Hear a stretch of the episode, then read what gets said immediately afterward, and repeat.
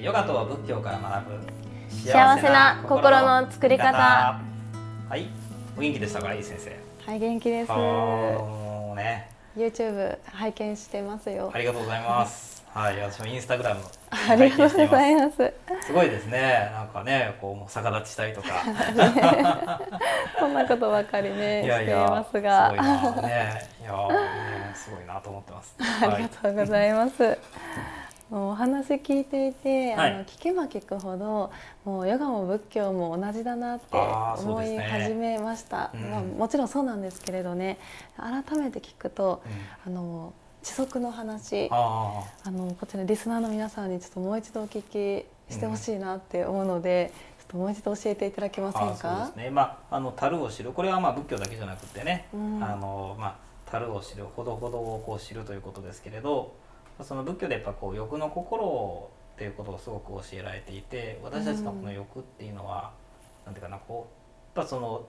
欲煩悩っていうのは、ね、欲だけじゃないですよ。煩悩なんですけど煩悩っていうのは知恵がないっていうかこう先のことこう見えないんですね。盲目的。まあ、恋は盲目とかって言いますけどすごく欲って盲目的なんですよ。だからその時の感情だけであって先のことを考えてないんですよね。うんなのでその欲しいと思ったらなんかねその物事の本当の価値以上にそれが価値あるものだと思って求めてしまうで結果手に入った時になんじゃこりゃみたいなね、うん、後悔してしまうと。だからその欲の感情っていうのはそれに従うとね結局ねあの後悔してしまうことあるわけですよね。だからバーゲンセールでこう安いとわーって買ったとではっと気づいたら、あれなんでこれ買っちゃったんだろう。ありますありますか、はい、あるんですか？あります。100円ショップ行ってねあこんなのもあると思って俺これ一体何に使うんだろうかっていうね。こういうのもあります。が欲っていうのはそのねその時の感情だけど先のことを考えるとね知恵がないんですね、うん。なのでそのやっぱりこう、まあ、ほどほどで収めておくというか樽を知るっていうことですね。すごいやっぱり大事だと思いますヨガにもやっぱりそういう樽を知るってことは教えられるんですか？そうなんです。ヨガでいうあの三等者っていう言葉でヨガ哲学で八子則の中であるので、うん、八子則。八子則という日常生活でこういうことを意識しながら生活しているとそれこそ幸せな心になれますよねっていう教えが詰まったものがありまして。ヨガでは心からの方法と、まあ、体的な方法両方でアプローチしていくんですがあの仏教の話を聞かれる方って、まあ、イメージなんですけれど、初めからもう心がおきれい素直な方が 多いのかなっていう。あそういう方もたくさんいらっしゃると思いますけどね、私なんかね歪みまくってるので。本当ですか、ね、これで苦しくて苦しくてもね仏教に行き着いた感じですけれど。でももともと素直な心心をお持ちだったからなのかな、だって聞きたくないじゃないですか。あの耳に痛いことって塞 ぎたくなるようなこともやっぱりあると思うので、あの分かってて分かってるけれどちょっと見たくないみたいな。でもそんな中やっぱり仏教の話ってもう真意をついていくようなことばかりだからあ,、る程度やっぱりそういう心心を持ってらっしゃる方なのかなって。で一方でヨガをしたいっていう方ってそういう方もいらっしゃるしただただ体を動かしたいっていう方もいらっしゃるわけです。ってなった時にヨガで目指したい世界もその仏教で目指している世界と同じなんですけれど、うん、最初はやっぱり受け入れられないっていう人たちもいるわけです。でも体が柔軟になっていくから心も柔軟になって、うん、そして仏教的なお話が聞ける体制になるっていうこともあのヨガを通して得られる一つのメリットかなと思っていて、うん、最初からやっぱりあのなんかヨガって宗教っぽいよねっていう方もやっぱり見てきたんですね。で受け入れられないっていう方に対して少しずつ体のアプローチをして心のアプローチをするとよりあの世界が広がっていきますよっていうのもヨガで目指したい世界であり、まあ、体の方からアプローチして心の方からアプローチして結果仏教と一緒にあの目指同じ世界を目指していきましょうっていうものなのかなと私は思っております。あそれは素晴らしいですね。でもヨガに対してなんか宗教的に思う人って私の周りにあんまりいないような気がしますけれどヨガっていうとなんかすごいこう結構なんていうかこ心身健康になれるっていう感じ。うん。うんそうなん仏教だとまあね、うん、仏教みたいなね寺院みたいな感じで、ちょっと重いなと思われる方も多いと思うんですけどね。うん。そうですね、ね。まあ、私はこう思うのはその仏教をやっぱこう学ばれる方はあのやっぱりその何か心が純粋というよりもなんかね真面目っていうかねその真面目っていうのはそのなんかこう生真面目とかそういうことじゃなくて、うん、やっぱこう人生にね真摯な方が多いですね。なんかこう、うん、本当のことを知りたいっていうか、うん、そのそれがなんかすごく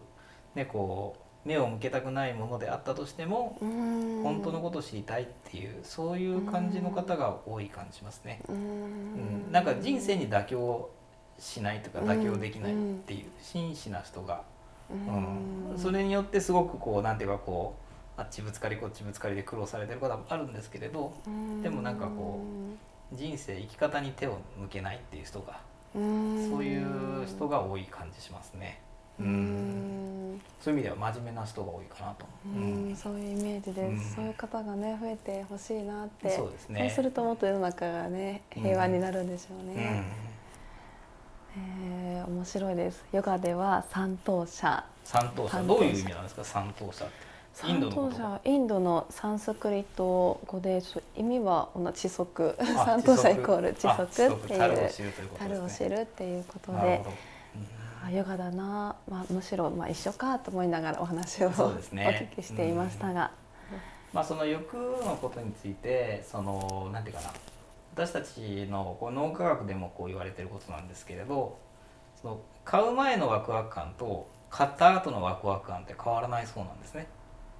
うん、例えばそうなんですよ。あの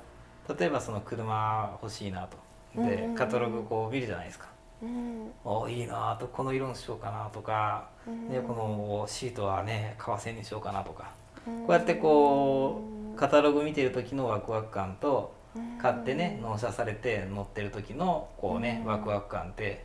あんま変わんないそうなんですね。うん、つまり私たちはねこう買う前の欲しいなって思ってる時は一番なんていうかこうね多分脳で言えばドーパミンっていうんですか、そういうのがこうね出てですね一番こう多幸感幸せ度が高いわけです。とこ